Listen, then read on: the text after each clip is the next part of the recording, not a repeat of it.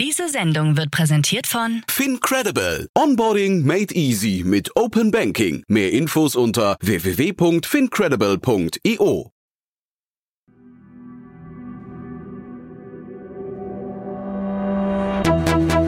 Startup Insider. Herzlich willkommen zu Startup Insider Investments und Exits. Mein Name ist Jan Thomas und ihr wisst, jeden Morgen begrüßen wir hier die wichtigsten Investorinnen und Investoren aus Deutschland, aus Österreich und aus der Schweiz und sprechen über Finanzierungsrunden und über Exits und über alles, was wichtig ist oder wichtig wird aus Sicht der Investorinnen und Investoren. Und ihr wisst, wir haben unser Format im Januar umgestellt. Seither sprechen hier immer zwei Investorinnen und Investoren miteinander und mit mir. Und heute betone ich das nochmal, weil wir haben wieder ein neues Duo hier zu Gast. Amanda Birkenholz, die kennt ihr schon von UVC Partners, ist wieder hier zum ersten Mal in diesem Jahr, aber vor allem zum allerersten Mal dabei ist Elisabeth Schrei. Sie ist Geschäftsführerin vom Deep Tech und Climate Fonds. Ein neuer, eine Milliarde Euro schwerer Fonds, habt ihr gerade gehört, für spätere Runden. Und dementsprechend könnt ihr euch jetzt freuen auf ein tolles Gespräch zwischen den beiden. Hat großen Spaß gemacht. Alles weitere jetzt aber von Amanda Birkenholz von UVC und Elisabeth Schrei vom Deep Tech und Climate Fonds. Viel Spaß dabei.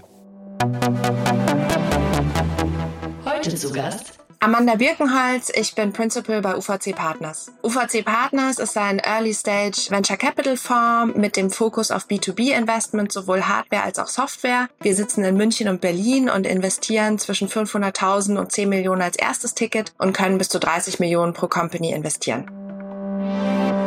und Elisabeth Schrei. Ich bin Geschäftsführer beim Deep Tech und Climate Fonds. Der Deep Tech und Climate Fonds ist ein Investmentfonds mit einem Volumen von einer Milliarde Euro, die für die frühe Wachstumsphase für Technologieunternehmen in Deutschland investiert wird. Wir investieren in den Bereichen Industrial, Climate, Computing und weiße Biotechnologie, in Software und in Hardware und ermöglichen damit große europäische Wachstumsrunden.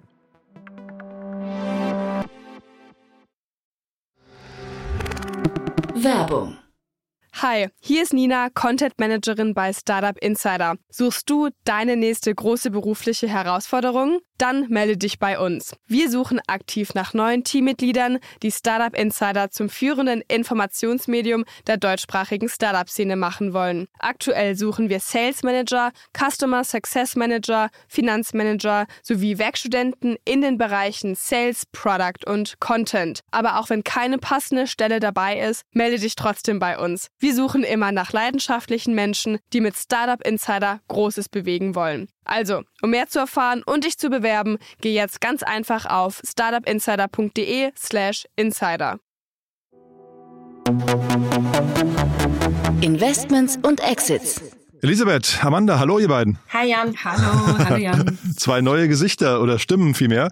Äh, toll, freut mich wirklich sehr. Ich bin sehr gespannt auf die Aufnahme. Ich würde sagen, Amanda, ähm, dich kennt man hier schon. Wir fangen mit ein paar Sätzen zu dir an und dann holen wir Elisabeth mal ab, die äh, ja komplett neu ist hier bei in dem Format, ne? Ja, super gerne. Also ich bin Amanda Birkenholz, ähm, bin Principal bei UVC Partners. Wir sind ein Frühphaseninvestor, investieren von Pre-Seed bis Series A mit Tickets zwischen 500.000 und 10 Millionen als erstes Ticket, können dann bis zu 30 Millionen weiter investieren, sind initial gerne Lead-Investor und investieren in alles äh, B2B-Tech, sowohl Hardware als auch Software. Mhm. Und Elisabeth, dann mal zu dir. Und das ist ja auch ein Fonds, den wir hier noch gar nicht so gut kennen, muss ich sagen. Ja, ich werde mich trotzdem kurz halten. Ähm, hallo, hier ist Elisabeth Schrei. Ich bin äh, Geschäftsführerin vom Deep Tech und Climate Fonds. Das ist ein neuer öffentlicher Fonds mit einem Investmentvolumen von einer Milliarde. Und wir möchten über die nächsten 25 Jahre ein Portfolio von ungefähr 70 Unternehmen aufbauen im Deep Tech und Climate Bereich. Wir haben vier Verticals. Das ist äh, Industrial, Climate Computing und auch ähm, weiße Biotechnologie. Und wir gehen in die frühe Wachstumsphase in Deutschland, also Series A, Early Series B mit Ticket Sizes zwischen einer und 20 Millionen initial.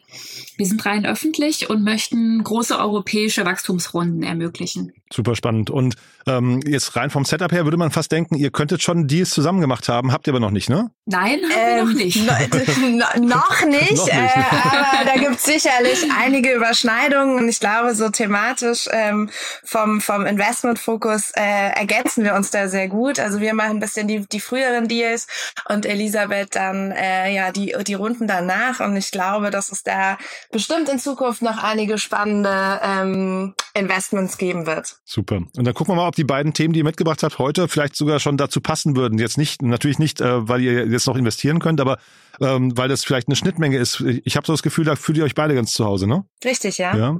Schauen wir mal. Gehen wir ins erste Thema rein, würde ich sagen. Das erste Thema, was wir mitgebracht haben, ist Cyclize. Da haben wir eine 5 Millionen Seed-Finanzierung gemacht ähm, mit UVC Partners als Lead-Investor, gemeinsam mit HTGF, äh, Aurum Impact, das ist der Impact-Arm äh, von Goldback Family Office, ähm, der Unternehmertum Funding for Innovators, der Pre-Seed-Fonds der Unternehmertum und ähm, verschiedenen Business Angels, unter anderem dem ehemaligen CTO von Covestro, Dr. Klaus Schäfer. Und ähm, Cyclize hat das Ziel, die Chemieindustrie zu defossilisieren. Was bedeutet das? Ähm, ganz konkret, in der Chemieindustrie braucht man Synthesegas und heute wird Synthesegas hauptsächlich aus fossilen Energieträgern hergestellt. Und Cyclize hat da ein sehr innovatives Verfahren, mit dem Synthesegas aus recyceltem Plastik hergestellt werden kann. Das heißt, man nutzt nicht mehr fossile Energieträger als äh, Feedstock, als Eingangsmaterial, sondern eben Plastikmüll, der sonst auf einer Mülldeponie landet und kann diesen dann eben wiederverwerten, löst halt somit einerseits das große Plastikproblem der Welt und andererseits hat man ähm, Synthesegas, was dann genutzt wird, um ähm, verschiedene Sachen wie Kunststoffe, Schaumstoffe, Klebstoffe, Farben und so weiter im weiteren Schritt dann herzustellen. Mhm der Markt, sag mal was zum Markt bitte und der Zielgruppe, das ist ja, ist ja schon, das klingt ja so, als könnte es richtig groß werden, ne? Ja, absolut. Also der Markt ist äh, sehr, sehr groß. Synthesegas wird vor allem in der chemischen Industrie gebraucht. Das heißt, es sind dann eben sehr, sehr große Chemieunternehmen, ähm, die sowas abnehmen würden. Und der Bedarf ist auch extrem groß, weil sich Europa einfach umstellen muss und äh, Deutschland natürlich auch ganz weit vorne mit dem Ziel, CO2-neutral zu werden. Und es gibt halt in der chemischen Industrie nicht so viele Alternativen. Es gibt ein paar andere Verfahren, so Elektrolyse und sowas, die eben nachhaltiges Synthesegas auch herstellen können, aber einfach nicht in ausreichenden Mengen. Und äh, deswegen sehen wir da super viel Potenzial. Und wenn die Rechnung aufgeht, es gibt natürlich immer noch paar technische Sachen zu beweisen, aber dann ist der Markt und das Potenzial auf jeden Fall enorm. Also wir machen ja immer so äh, Referenzgespräche, äh, bevor wir ein Investment machen. Und da war ganz klar, äh, kam heraus, der ganze Markt schaut dahin, keiner traut sich, diesen Weg zu gehen, ja, aber wenn es funktioniert, dann sind die Abnehmer da und das auch tatsächlich in sehr, sehr großen Mengen. Und deswegen deswegen sind wir da sehr positiv, dieses Investment äh, gefunden und auch das Team für uns gewonnen zu haben. Elisabeth, sag mal, was ist in deinem Blick da drauf? Ist das schon so das, Thema, wo ihr euch dann nochmal die Köpfe zusammensteckt irgendwann? Ja, absolut. Das ist auch für uns spannend. Ähm, wir investieren auch in Hardware und Software. Ähm, das heißt, wir würden dann schauen, was genauer das Geschäftsmodell ist und auch äh, wie die Marktdynamik jetzt ist. Da ist ja häufig dann viel von ähm, ja von Rohölpreisen abhängig äh, im Recyclinggeschäft.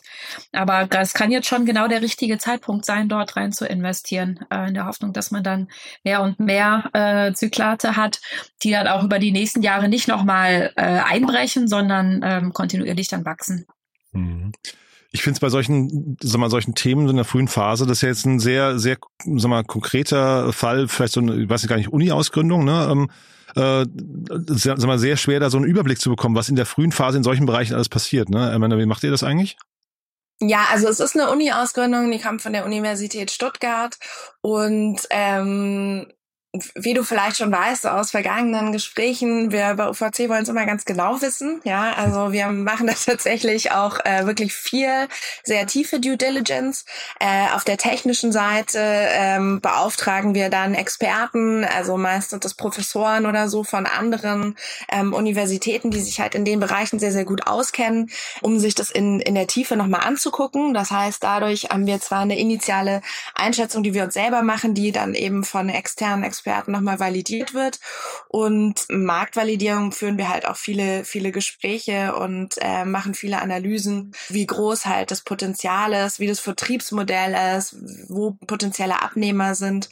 Und ja, und so kommen wir dann irgendwann äh, im Laufe der Zeit zu einer Investmententscheidung. Und das ist sicherlich jetzt bei so, so Deep Tech-Themen ähm, oder gerade im Bereich Chemieanlagenbau nochmal eine andere Vorgehensweise als bei einem SaaS-Investment. Wir machen ja auch klassische Software-Investments, aber ja, so, so gehen wir da vor. Jetzt wollen wir hier natürlich immer ein bisschen kritisch drauf gucken. Ne? Amanda, jetzt bist du natürlich ein bisschen, sag mal, äh, biased bei dem Thema. Jetzt muss Elisabeth die Rolle mal einnehmen und das Ganze mal kritisieren.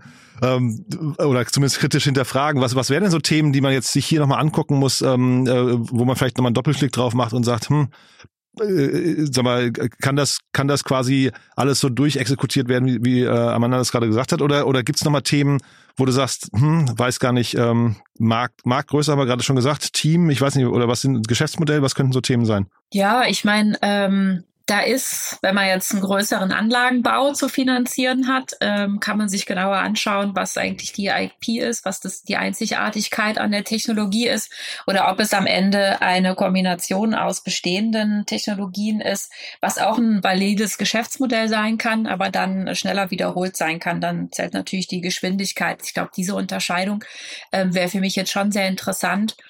Und ansonsten ist es halt immer eine große Herausforderung, dann die Finanzierung bei den späteren Phasen ähm, ja einfach sicherzustellen, dass man da zweistellige Millionenbeträge später für ein Wachstum hat.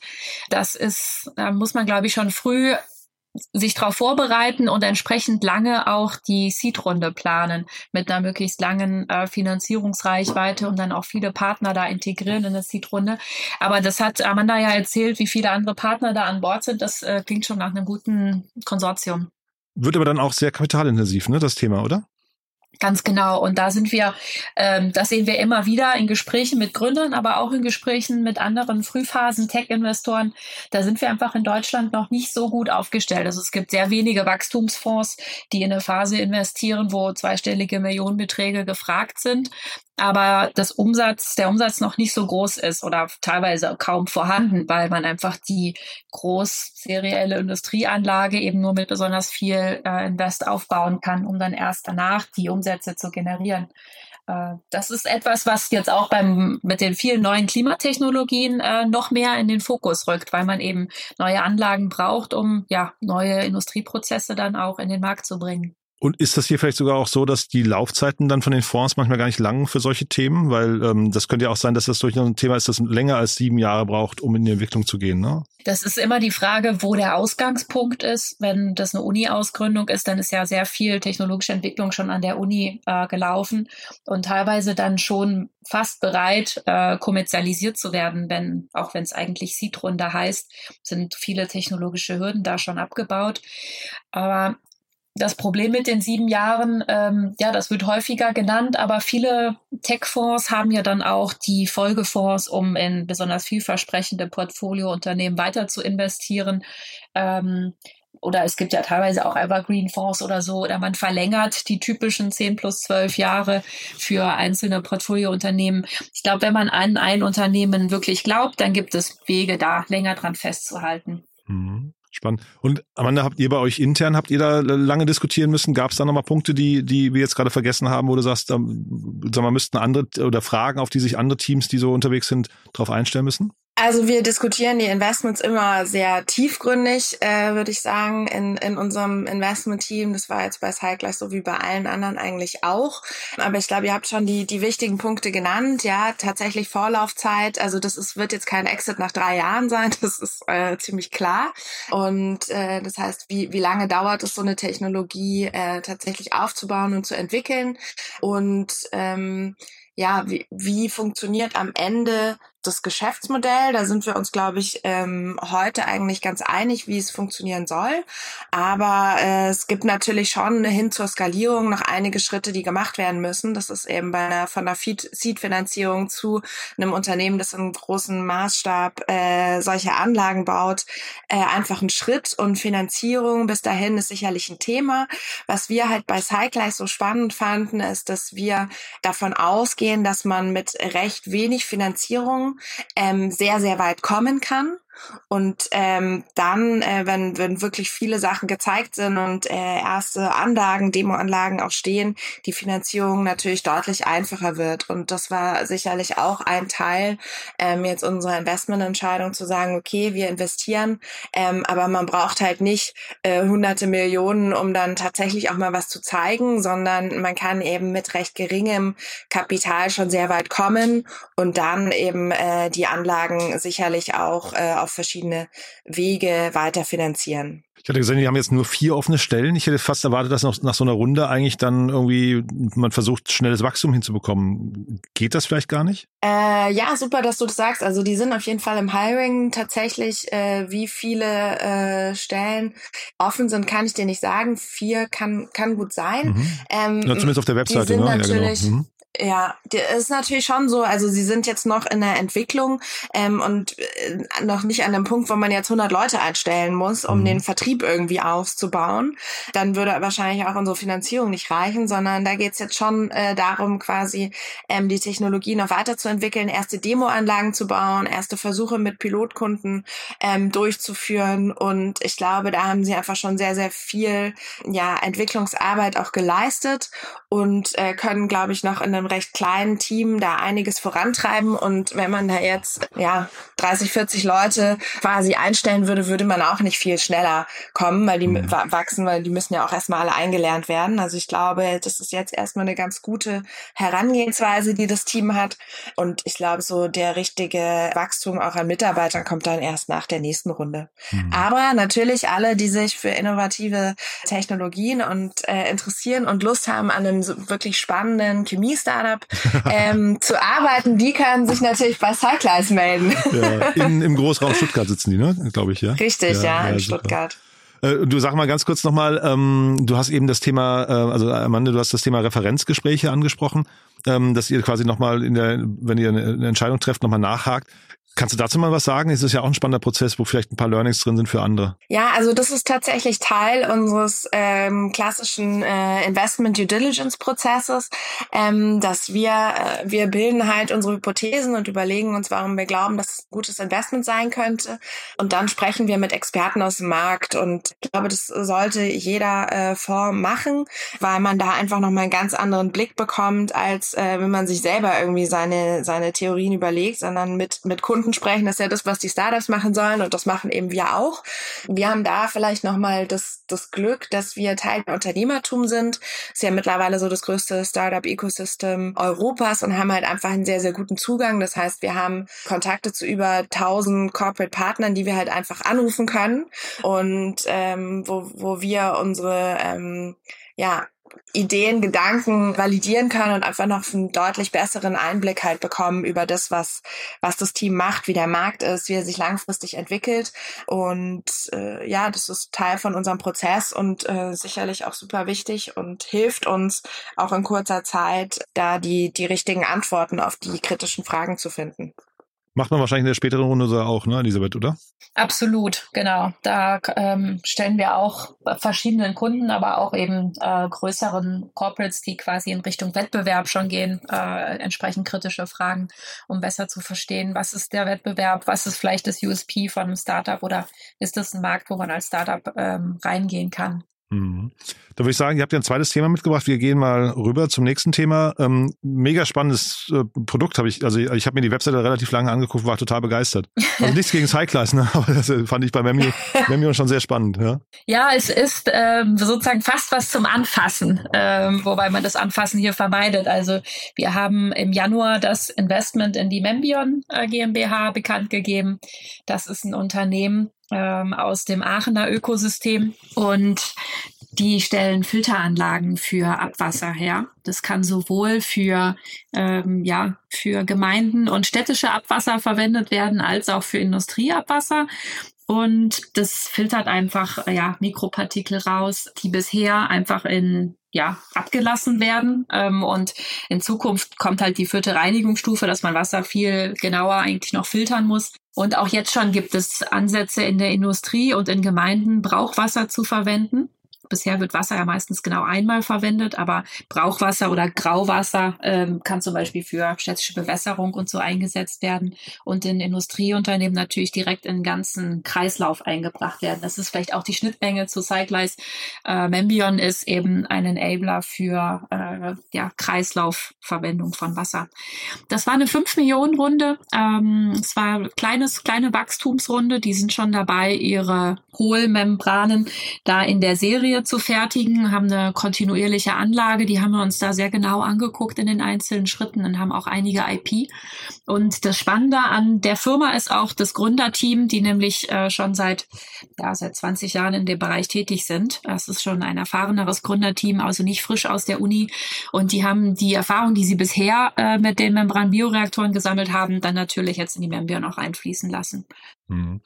Und auch hier, ne, Marktgröße, also das kann man wahrscheinlich genauso hier auch sagen, ne? Ein Riesenmarkt wahrscheinlich erstmal, ne? Ja, ein großer Markt, aber das ist nicht der schnellste, äh, ähnlich wie das jetzt bei mhm. Industrieanlagen auch wäre. Die Zyklen, in denen dann neue Infrastruktur gebaut wird oder Infrastruktur geupdatet wird oder überarbeitet wird, die sind natürlich sehr lang in der Wasserwirtschaft, weil das eben auch Infrastruktur, also bestehende Infrastruktur, städtische Infrastruktur ist.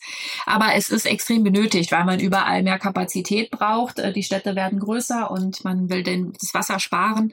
Und deswegen, ja, ist die Pipeline dort sehr spannend, die wir da gesehen haben, sowohl auf der Industrieseite als auch bei den städtischen. Amanda, jetzt müssen wir quasi den Spieß rumdrehen. Jetzt darfst du mal das Ganze challengen, ja? Ja, äh, gerne. Also eine Frage wäre sicherlich, äh, die, die wir uns stellen würden, wie ist das Vertriebsmodell? Also ich kann mir vorstellen, es gibt hier ganz viele Akteure und da einzeln ähm, ja in den Markt zu gehen, ist wahrscheinlich gar nicht so einfach. Ich weiß auch nicht genau, wie wie die aktuelle äh, ja, Technologien funktionieren. Also was muss man da ersetzen oder was muss man vielleicht ganz neu machen? Und äh, bin mir nicht sicher bei der Zielgruppe, wie wie schnell und ähm, einfach das tatsächlich funktionieren kann.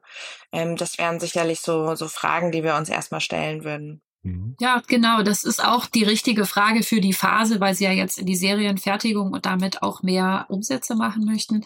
Und der Markt ist tatsächlich unterteilt in so große Firmen wie zum Beispiel Veolia, kennt man ja, aber vielleicht auch Koch Industries und ein amerikanischer Mischkonzern und ähm, kleinere Ingenieursbüros, die dann die Planung von neuen Anlagen oder die Überarbeitung von Anlagen übernehmen. Und hier zahlt es sich extrem aus, dass die beiden Gründer so viele Kontakte in der Branche haben und da schon seit ja seit über 20 Jahren tätig sind, ähm, so dass sie die alle Player kennen und auch schon eine sehr mm, sehr langfristige Sales Pipeline haben, weil sie wissen, wann entsprechende Ausschreibungen sind und äh, früh bei möglichen Projekten ähm, in die Auswahl oder in das Benchmarking kommen. Und das ist ganz spannend, weil der Ersatz von anderen Plattenmembranen, also wenn Plattenmembranen schon eingesetzt werden, der ermöglicht eine Energiereduktion von bis zu 90 Prozent. Das ist also Wahnsinn, ähm, dass diese Membran es so ermöglicht, weniger Belüftung in diese Klärschlammbecken da reinzubringen. Und der Vorteil natürlich, wenn noch gar keine Membranen im Einsatz sind, ist äh, diese extrem hohe äh, reine ja, Reinheit vom Wasser. Mhm. Wenn man jetzt die beiden Runden nebeneinander hält, die sind ja beide ungefähr gleich groß. Ne? Das heißt, kann man die auch vergleichen äh, von der Geschwindigkeit und von, von den ganzen Potenzialen, die ihr drin seht? Oder sind es dann doch zu große Unterschiede? Ich glaube, das Produkt bei Membion ist fertig entwickelt. Die größeren Meilensteine für dieses Jahr jetzt sind ähm, einzelne Optimierungen in der äh, Serienfertigung. Und das ist natürlich eine andere Phase als jetzt Cyclize. Deswegen mhm. haben wir es auch Wachstumsrunde genannt. Ähm, ja. Und eher dann auch äh, Sales und Vertrieb, ne? Wahrscheinlich dann eher. Ne? Genau. Ja. Mhm. mhm. Und dieses, aber dieses Thema äh, mit Ausschreibung, äh, das, da, da gehen bei, bei mir immer alle Alarmzeichen an irgendwie. Das ist ja so ein bisschen, ein bisschen krampfig auch, ne? Und die kann man, also äh, wisst ihr, habt ihr da Erfahrungen? Geht das schnell genug? Ist das, ähm, sag mal, bürokratisch handelbar und auch äh, weiß man irgendwie, man kommt dann zum Zuge? Naja, schnell genug ist immer die Frage, was ist schnell genug? Das kommt ja auf die Planung an. Wenn der Finanzplan sozusagen eine Verdopplung oder Verdreifachung vom Umsatz jedes Jahr über die nächsten fünf Jahre vorsieht, mhm. dann ist das wahrscheinlich äh, nicht solide geplant. Aber wenn man den Funnel entsprechend groß hat zu Beginn und in den frühen Phasen von den Ausschreibungen da ist und eingeladen wird, mhm. dann wird das schon planbarer. Und mit den ersten äh, zwei, drei Referenz Installationen äh, steigt natürlich dann auch die Wahrscheinlichkeit, die anderen zu gewinnen. Hm. Ich habe immer nur die Sorge, dass die Bürokratie irgendwie die Gründer so ein bisschen erdrückt, deswegen frage ich nur. Aber spannend, also ähm, das heißt im Prinzip in beiden Fällen haben wir hier zwei, sag mal, so äh, hoffnungsvolle Aspiranten für die Zukunft. Ne? Das ist eigentlich äh, schön. Das, das passt ja wahrscheinlich, Elisabeth, auch zu eurem Gesamtsetup. Ne? Ich höre gerade raus, ihr, ihr guckt ein bisschen anders drauf auf die Themen als vielleicht ein ganz, ganz klassischer äh, Venture Capital Fonds, oder? Ja, wir haben zumindest Interesse, die Unternehmen, in die wir investieren, auch langfristig zu entwickeln und da zu halten. Also unser Ziel ist nicht, den Exit nach zwei Jahren Jahren zu mhm. ermöglichen, sondern dass äh, mehr Wertschöpfungskette und ähm, einfach mehr Basis von den Unternehmen hier aufgebaut wird. Aber ansonsten äh, agieren wir natürlich ähnlich und es ist auch einfach sehr motivierend, sich mit solchen Themen zu beschäftigen. Das wird Amanda bestimmt auch so gehen, ähm, wo man sagt, das ist ein Wachstumsfeld für die Zukunft und ist dann auch noch gut für, äh, für Planet und, und Menschen. Und das wollte ich eigentlich nochmal kurz fragen, ne? euer Blick auf wir, das Thema zumindest mal Climate Tech äh, Standort Deutschland. Das ist schon eine große Chance auch für den Standort hier, ne? Ja, es ist eine riesige Chance und auch ähm, ein riesiger Bedarf. Also unsere Industrie ist ja schon sehr hardwarelastig und ähm, hat eben große ja, Energiebedarfsmengen und das muss man ja alles umstellen, um sozusagen fit für die Zukunft zu sein. Das heißt, es ist, glaube ich, nicht nur eine Möglichkeit, sondern auch einfach eine Dringlichkeit da. Mhm. Ja, also wir sagen immer, Software alleine wird das Klima nicht retten und ähm, so, so, das beschreibt's, glaube ich, ganz mhm. gut, ja. Also wie Climate Tech und äh, der Klimawandel und so weiter, da gibt's so viel ähm, Bedarf und Potenzial und ähm, einer muss es halt machen und ich glaube, wir sehen uns schon als diejenigen, die da eben auch äh, Geld äh, in die Hand nehmen, um solche Sachen zu finanzieren, obwohl wir kein äh, Impact-Fonds sind. Also wir wir müssen nicht oder wir investieren nicht ausschließlich in Technologien, die einen positiven Impact aufs Klima haben, sondern wir sind schon auch ein klassischer Finanzinvestor, ähm, aber schauen uns eben die, die Sachen im, im, vor allem auch im Hardware-Bereich genau an und sind da eben auch bereit, zu, rein zu investieren, weil wir einfach glauben, dass dort äh, ja sehr, sehr viel Potenzial herrscht und man hat zwar initial längere Entwicklungszyklen, als man es jetzt vielleicht bei so einer klassischen Software hat, aber wenn man halt äh, sich mal etabliert hat, also jetzt im Beispiel Cyclize, ich meine, wenn die mal so ein paar Anlagen gebaut haben, dann wird der Kunde nicht umschwenken und von jemandem anderen das Synthesegas kaufen. Abgesehen davon, dass es äh, eigentlich kaum möglich ist, weil Synthesegas auch nicht ähm, äh, transportiert wird, sondern es wird halt dort genutzt, wo es auch produziert wird und zwar halt in einem Chemiepark. Und dann ähm, der Weg dahin ist sicherlich nicht, äh, nicht immer der einfachste. Aber wenn man eben dort angekommen ist, dann kann man da auch echt, äh, auch für einen Finanzinvestor, glaube ich, sehr, sehr spannende und relevante Umsätze generieren und, ähm, und natürlich eben auch langfristig einen Exit erzielen. Und deswegen ähm, finden wir diesen Bereich total spannend und glauben eben auch, dass es gerade in, in Deutschland einfach noch mehr an Wachstumskapital braucht. Ähm, und deswegen ähm, ja sehr dankbar auch, dass es jetzt äh, den DCCF gibt mit, mit tatsächlich viel Geld, um solche Technologien dann auch weiter zu finanzieren und äh, hoffentlich eben auch noch mehr in Zukunft. Ich sehe das nochmal als Brücke, Elisabeth, so als Gesprächsaufforderung vielleicht zu Cyclist. Vielleicht, vielleicht sieht man euch ja irgendwann auch nochmal im Cap-Table dort, ne? ich will es nicht ausschließen, ja, aber ja. genau. Bleibt spannend. Cool. Dann hat mir es großen Spaß gemacht heute. War, eine, war ein tolles Debüt, tolle Themen. Ähm, Freue ich mich aufs nächste Mal. Haben wir was Wichtiges vergessen? Von, Von meiner Seite nicht. nicht. cool. Dann ganz lieben Dank und bis zum nächsten Mal. Super, Dank, danke dir auch. Danke, Amanda. Ciao. Ciao. Ciao. Werbung. Hi, ist Paul. Product Manager bei Startup Insider. Willst du wissen, welche Startups aus Hamburg, Mannheim oder vielleicht auch Bielefeld sich mit künstlicher Intelligenz beschäftigen? Oder wie zum Beispiel das Portfolio von Earlybird oder HV Capital aussieht? Entdecke all das und noch viel mehr auf unserer Plattform.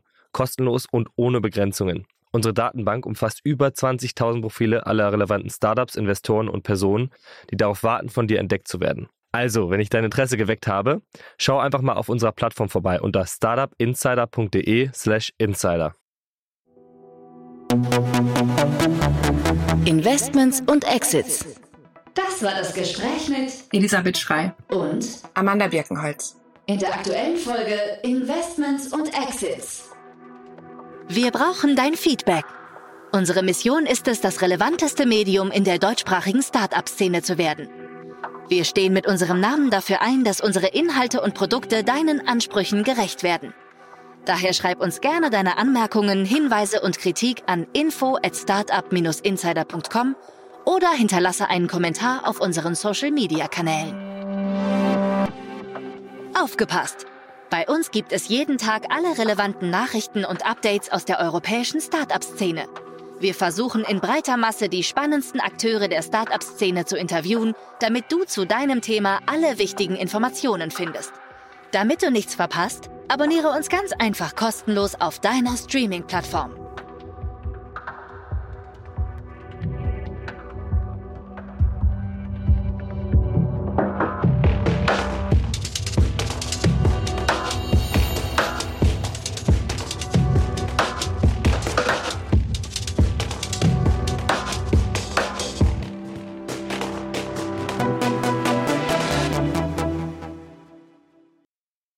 Sendung wurde präsentiert von Fincredible. Onboarding made easy mit Open Banking. Mehr Infos unter www.fincredible.io.